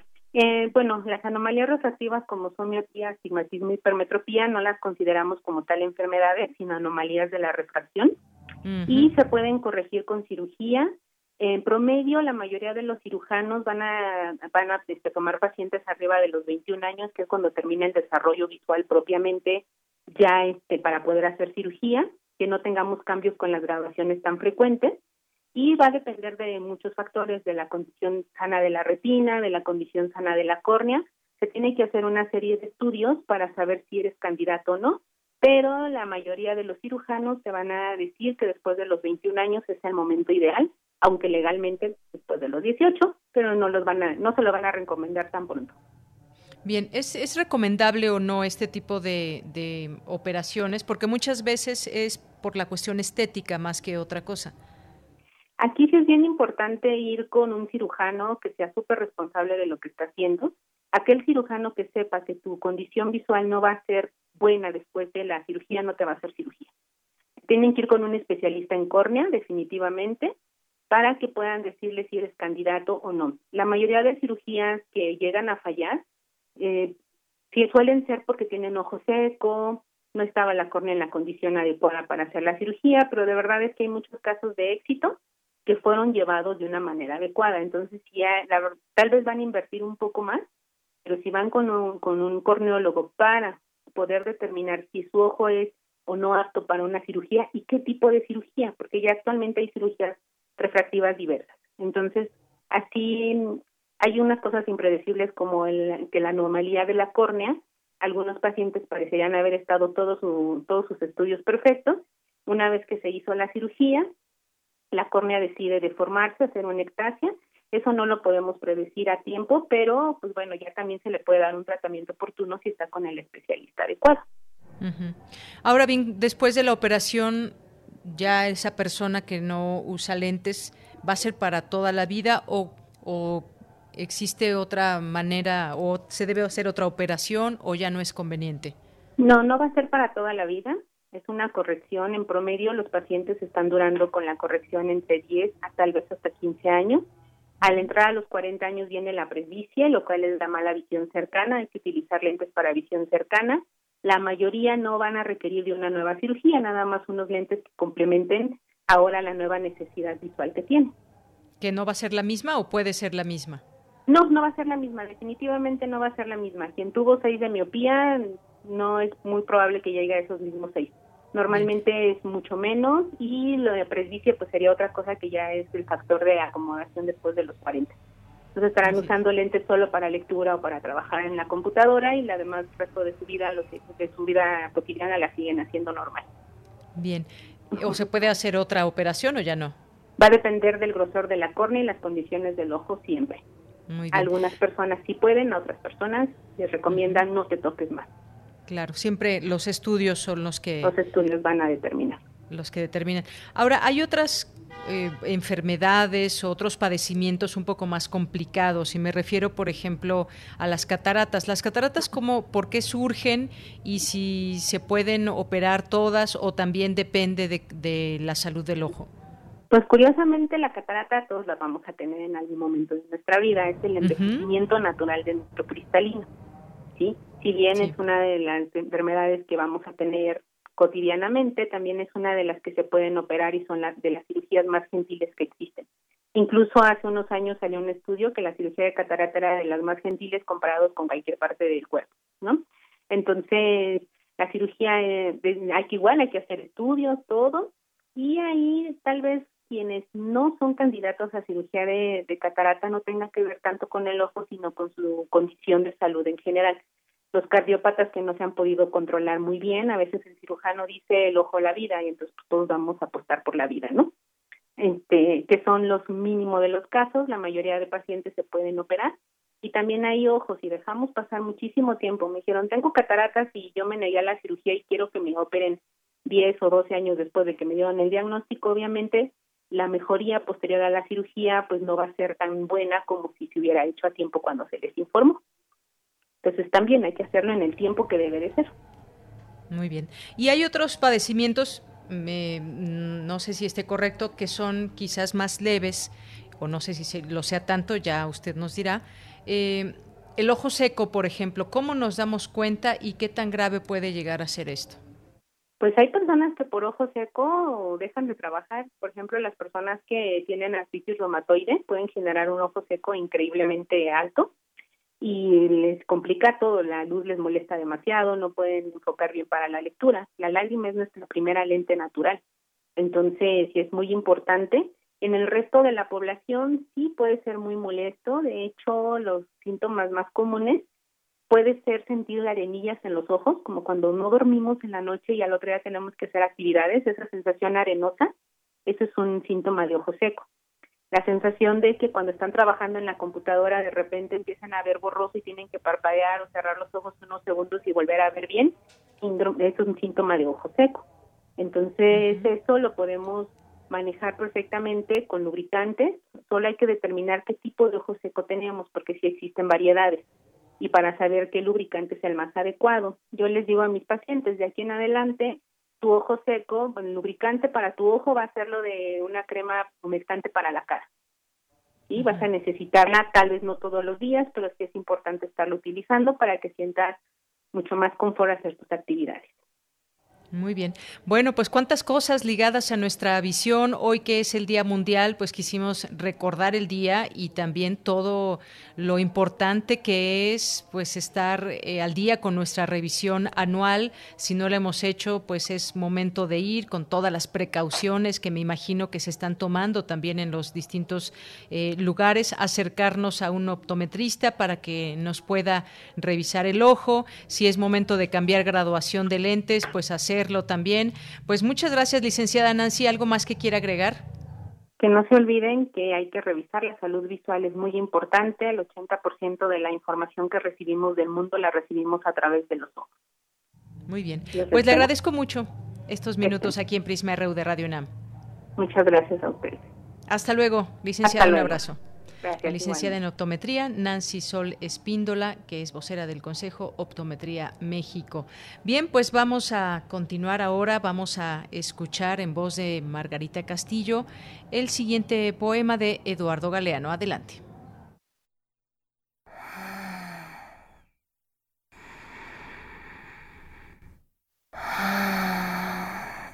La madre le tapó los ojos para que no viera al abuelo colgado de los pies y después las manos de la madre no lo dejaron ver al padre agujereado por los balazos de los bandoleros, ni a los tíos balaceándose al soplo del aire, allá, en lo alto de los postes del telégrafo.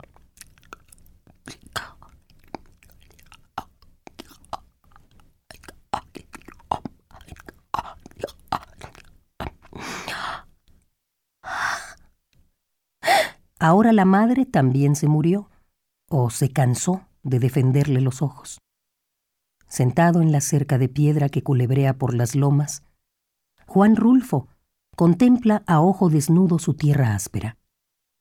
Ve a los jinetes federales o cristeros que lo mismo da, emergiendo del humo, y tras ellos, allá, lejos, un incendio. Ve la hilera de los ahorcados, pura ropa en jirones vaciada por los buitres, y ve una procesión de mujeres vestidas de negro.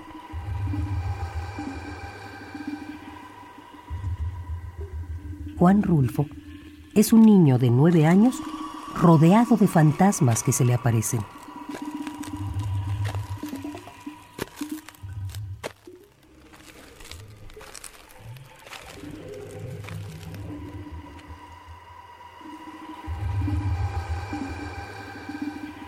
Aquí no hay nada viviente, No hay más voces que los aullidos de los coyotes, ni más aire que el negro viento que sube entre molina.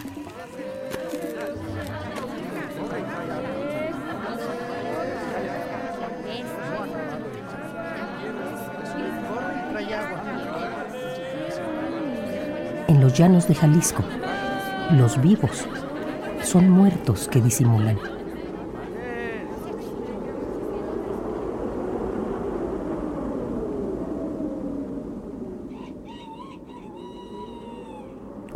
Mira.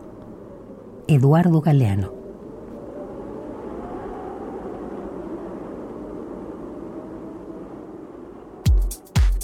Prisma RU. Relatamos al mundo.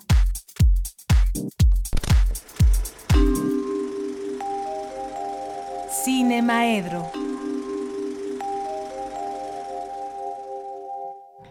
Bien, pues ya estamos ahora en Cinemaedro. Es jueves de recomendaciones de películas. ¿Qué tal, maestro Carlos Narro? Buenas tardes. ¿Qué tal? ¿Cómo estás? Muy bien, con muchas ganas de escucharte. Un saludo para todo el auditorio.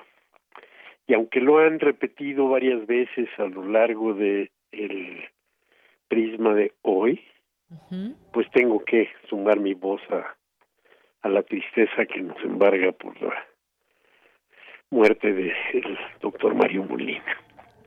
Así es. Pero bueno, pues así son las cosas. Perdemos a una de las grandes personalidades de la de la defensa del clima, una de las grandes personalidades de la ciencia mexicana, un extraordinario universitario. En fin, es una pérdida dolorosa para México y para la universidad. Este, pero va, vamos a lo que nos toca el día de hoy. Es 8 de octubre y en una buena parte o en muchos lugares del continente o de la América Latina, este día es eh, recordado como el Día del Guerrillero Heroico porque hace 53 años el Che Guevara cayó en una emboscada en la higuera en Bolivia y durante muchos años se pensó que lo habían matado inmediatamente. Ahora se sabe que la muerte es el 9 de, de octubre, pero el 8 de octubre quedó como el día del guerrillero heroico, recordando que en ese momento había caído. Pero también es un día festivo, porque hoy cumple 56 años Guillermo del Toro. y, y mañana, junto con el aniversario de la muerte de Ernesto Guevara, el, este, encontramos eh, también el nacimiento de John Lennon. Entonces, ¿qué tienen en común Guillermo del Toro, John Lennon? ¿Por qué estoy hablando de Ernesto Guevara, Guillermo del Toro, John Lennon? Pues porque yo creo que son fechas para recordar y reivindicar la rebeldía. Yo creo que si algo hace cambiar el mundo es la rebeldía. Es el oponerse a lo que a la realidad que tenemos, el plantearnos las posibilidades que tenemos de modificarla. Y creo que en este caso estamos hablando de tres personalidades que por muy distintos caminos eh, se han montado en el tren de la rebeldía y están y, y, permanecen pues a pesar de que hayan muerto uno hace 53 años otro hace 40 y otro todavía esté dando la batalla, pues estamos hablando de tres rebeldes y tres rebeldes que además tienen gran importancia en el en el cine, sí, porque su eh, sus vidas, en el caso de Lennon, en el caso del Che, se han visto reflejadas en el en la en la cinematografía de muy distintas maneras, por supuesto, ¿no? O sea, no podemos dejar cuando pensamos en el Che Guevara, de recordar la película en la que Omar Sharif lo interpretaba y que fue filmada en parte en México, una película de poco después, de un par de años después, del, sí, del 69, un par de años después de la muerte del, del Che, se filmó y este se filmó con guion supervisado por la CIA con una intención deliberadamente eh, anticomunista, con una intención de presentar al, al Che como un bárbaro criminal y a Fidel Castro como un eh, tonto y muy limitado y demás, ¿no?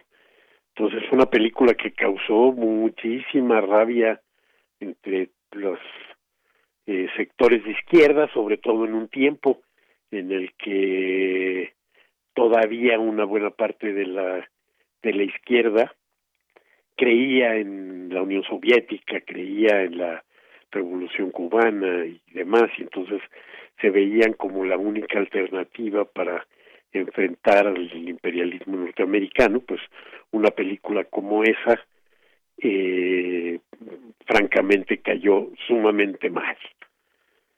Sin embargo, muchos, muchas veces se han hecho eh, películas sobre el Che, muchísimas, no voy a hablar de, de todas, por ahí hay un cortometraje muy bonito de Pedro Chaskel, el chileno, y por ahí eh, todo mundo debe recordar, porque no es de hace muchos años, la película en la que Gael este representó a nuestro Gael, Gael el, este, el actor mexicano, representó la juventud del Che en los diarios de motocicleta de Walter Sales, una película que trataba de, de recrear esa época en la que eh, interrumpe sus estudios de medicina para hacer un recorrido por América Latina, que es el que lo va a definir ideológicamente al enfrentar la realidad de una América Latina eh, devastada por la desigualdad y la pobreza y demás.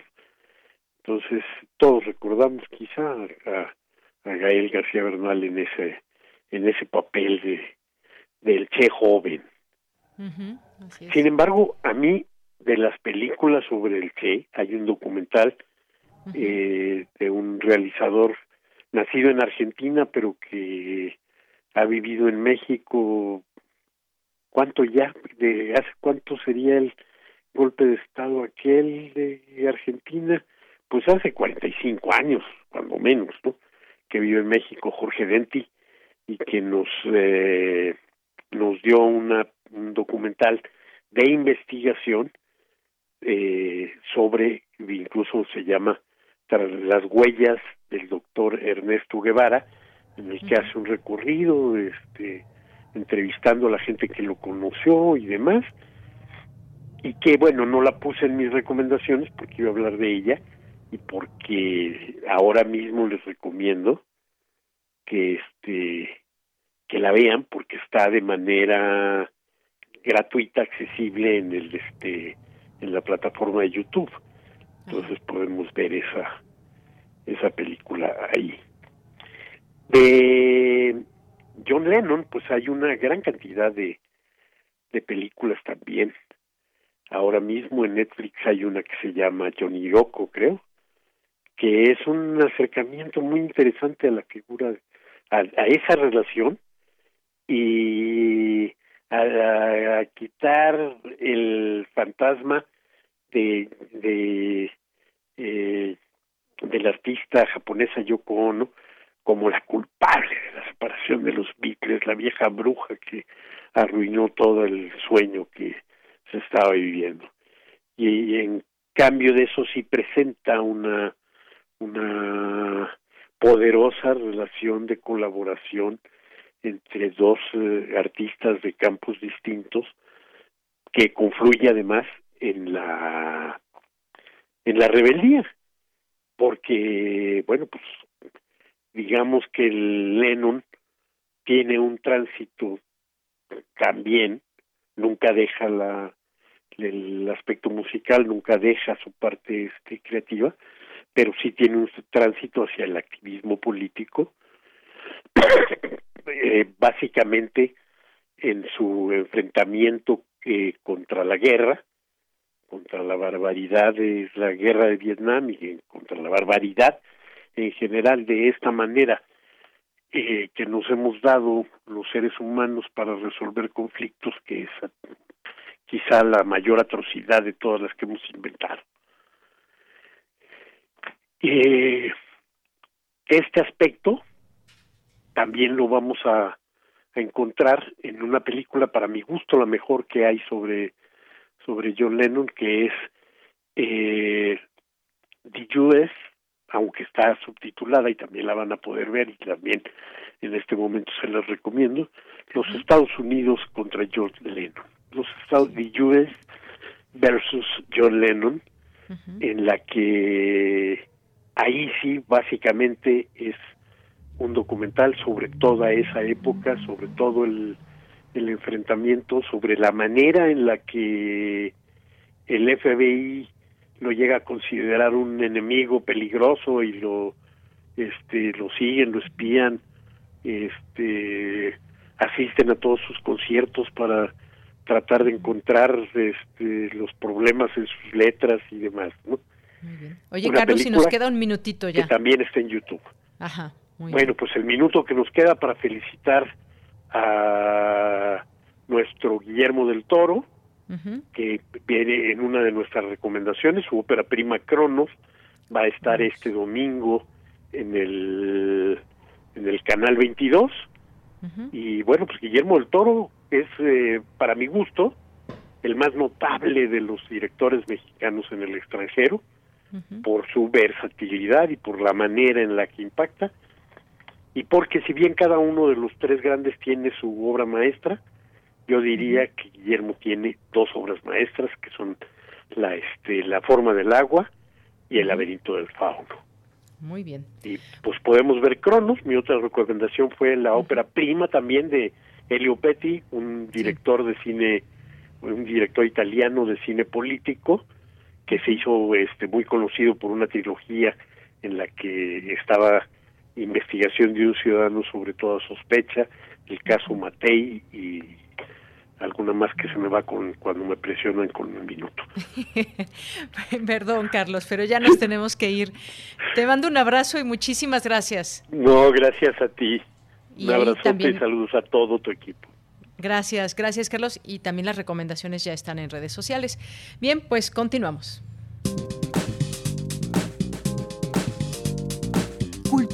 RU.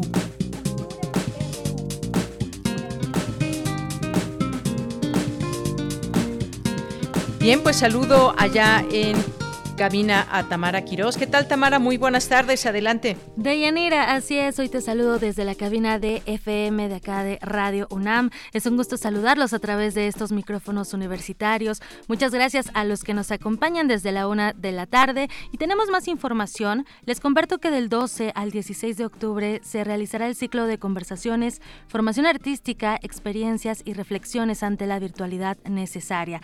Este ciclo está organizado por la Oficina de México en México de la Organización de Estados Iberoamericanos, la Secretaría de Cultura y Deporte del Estado de México, Manglar Ecosistemas Culturales, la Universidad de Aguascalientes y también Cultura UNAM. Y para darnos más detalles, en la línea nos acompaña Cintia García Leiva.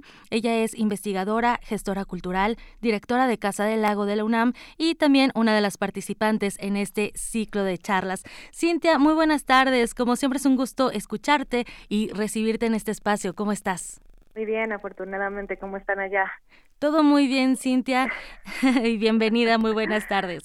Gracias, gracias por el espacio, querida Tamara. Al contrario, oye, Cintia, pues, ah, pues lo que lo, lo que nos trae esta tarde a conversar durante la emergencia sanitaria que vivimos a nivel mundial, pues nos hemos reinventado, hemos buscado los medios, sobre todo los virtuales, para seguir comunicándonos, compartiendo y reflexionando. Platícanos más de los puntos que se tratarán en estos conversatorios.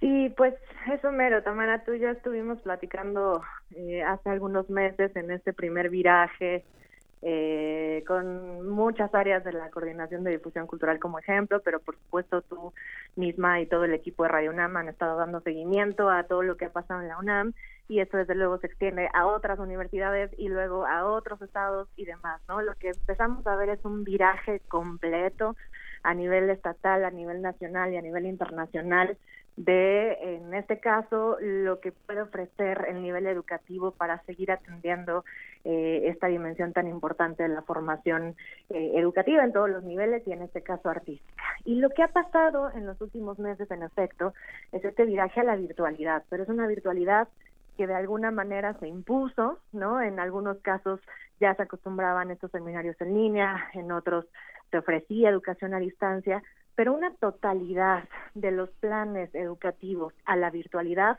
trae muchísimos retos y sobre todo cuando es de manera tan urgente y de, manera eso, tan inmediata y casi que obligada. Entonces, lo que hemos estado haciendo en las últimas semanas con los colegas de las instituciones que ya mencionaste es tratar de articular cuáles han sido los aprendizajes más importantes en los últimos meses, que al menos desde aquí, desde, desde México y desde otros eh, países de Latinoamérica, hemos podido atender, hemos podido revisar qué cosas han funcionado y también qué cosas han fallado. Tenemos un tema importante de accesibilidad, como lo hemos comentado ya antes tú y yo. Eh, no se llega a todas las personas porque cada georrealidad es, es distinta y sabemos que en México hay mucho problema de accesibilidad. Tenemos, por otro lado, un problema también de alfabetización en términos de lo que implica la vida virtual y la vida digital. Y por otro lado tenemos algunas problemáticas, sobre todo en términos de lo artístico, cuando hablamos de la escena. Sabemos que quienes se dedican al teatro, quienes se dedican a las artes escénicas, al cine, eh, a la música, por supuesto, también se han visto de alguna manera confinados o apretados, delimitados de otra manera también corporalmente. La pantalla eh, los medios digitales son medios que permiten una extensión muchas veces, pero también una reducción de lo que podemos hacer con el cuerpo, lo que podemos hacer en los escenarios y demás. Entonces, el, el, ciclo de charlas que ahora hacemos con todos estos colegas se trata de eso, revisar, puntualizar y tratar de marcar ciertas metodologías útiles para universidades eh, nacionales e internacionales y empezar a pensar con esta virtualidad en la que nos vamos a quedar, la verdad, que todavía un buen rato, y quizá empezar a pensar incluso en una idea de hibridez y demás, qué podemos hacer, qué podemos aprender entre nosotros y hacia dónde nos movemos para pensar en una dimensión híbrida donde se combine la educación presencial y la educación eh, virtual en un futuro, esperemos, no muy lejano. Por supuesto. Además, eh, bueno, lo que se realiza a través de estas plataformas digitales, Cintia, es un testigo, un testigo de lo que pasa con, con estas migraciones a lo virtual, eh, con este acceso que mencionas, con estas ventajas y desventajas. Cintia, aparte de tu trabajo, se enfoca en las prácticas interdisciplinarias. Eh, ¿Qué nos puedes compartir también en este aspecto sobre cómo entender y conocer más de, de las prácticas artísticas a través de la virtualidad? ¿Cuáles son los retos para los creadores y para el público en general? ¿Cómo se logra la gestión? Desde estos espacios digitales, estas ventanas digitales, para seguir eh, creando redes de aprendizaje? Bueno, precisamente esta es una de las primeras conclusiones quizá, anticipadas porque ahora con los especialistas y las especialistas veremos qué tanto podemos avanzar también en este tema, pero es quizá una de las reflexiones a las que hemos llegado en primera instancia. No hay una manera de trabajar en lo digital, en la virtualidad, sin contemplar una mirada interdisciplinaria.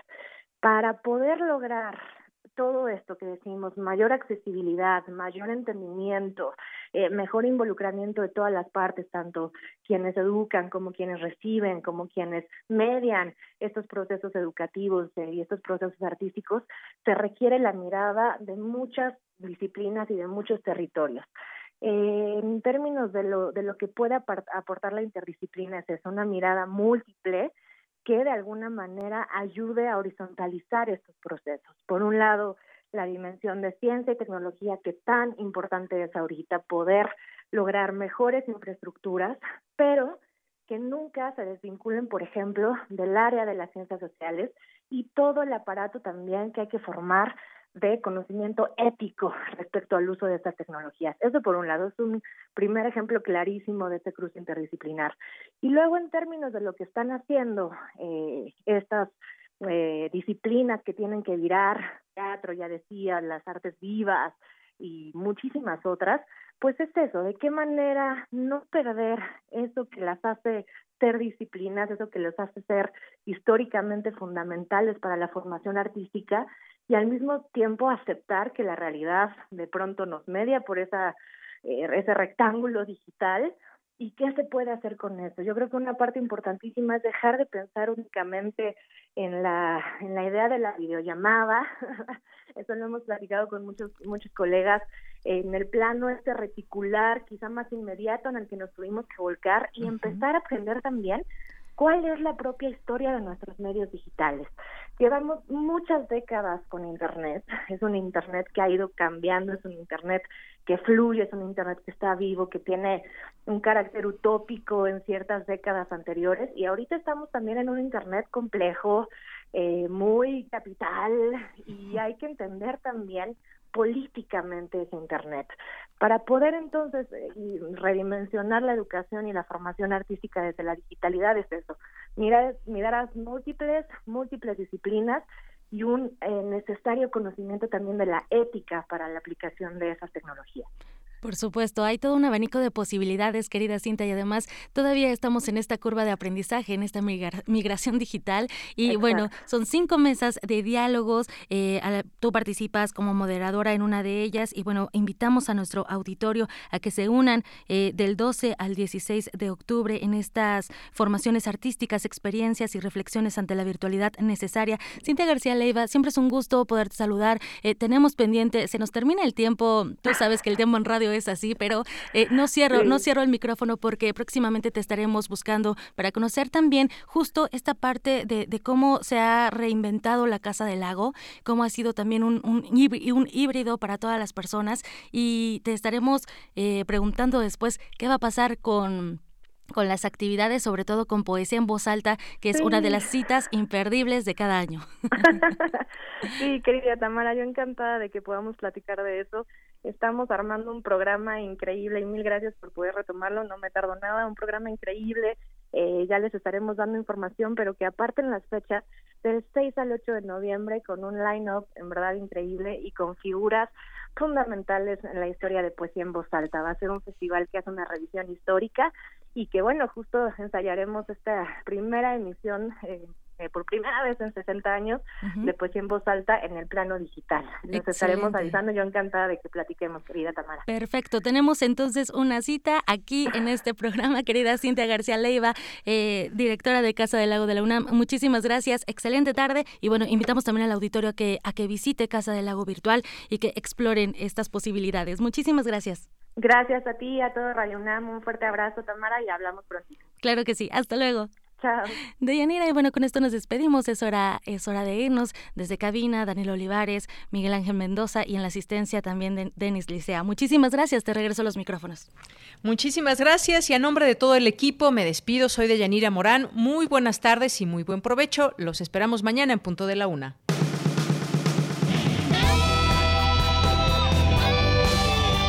Prisma RU. Relatamos al mundo.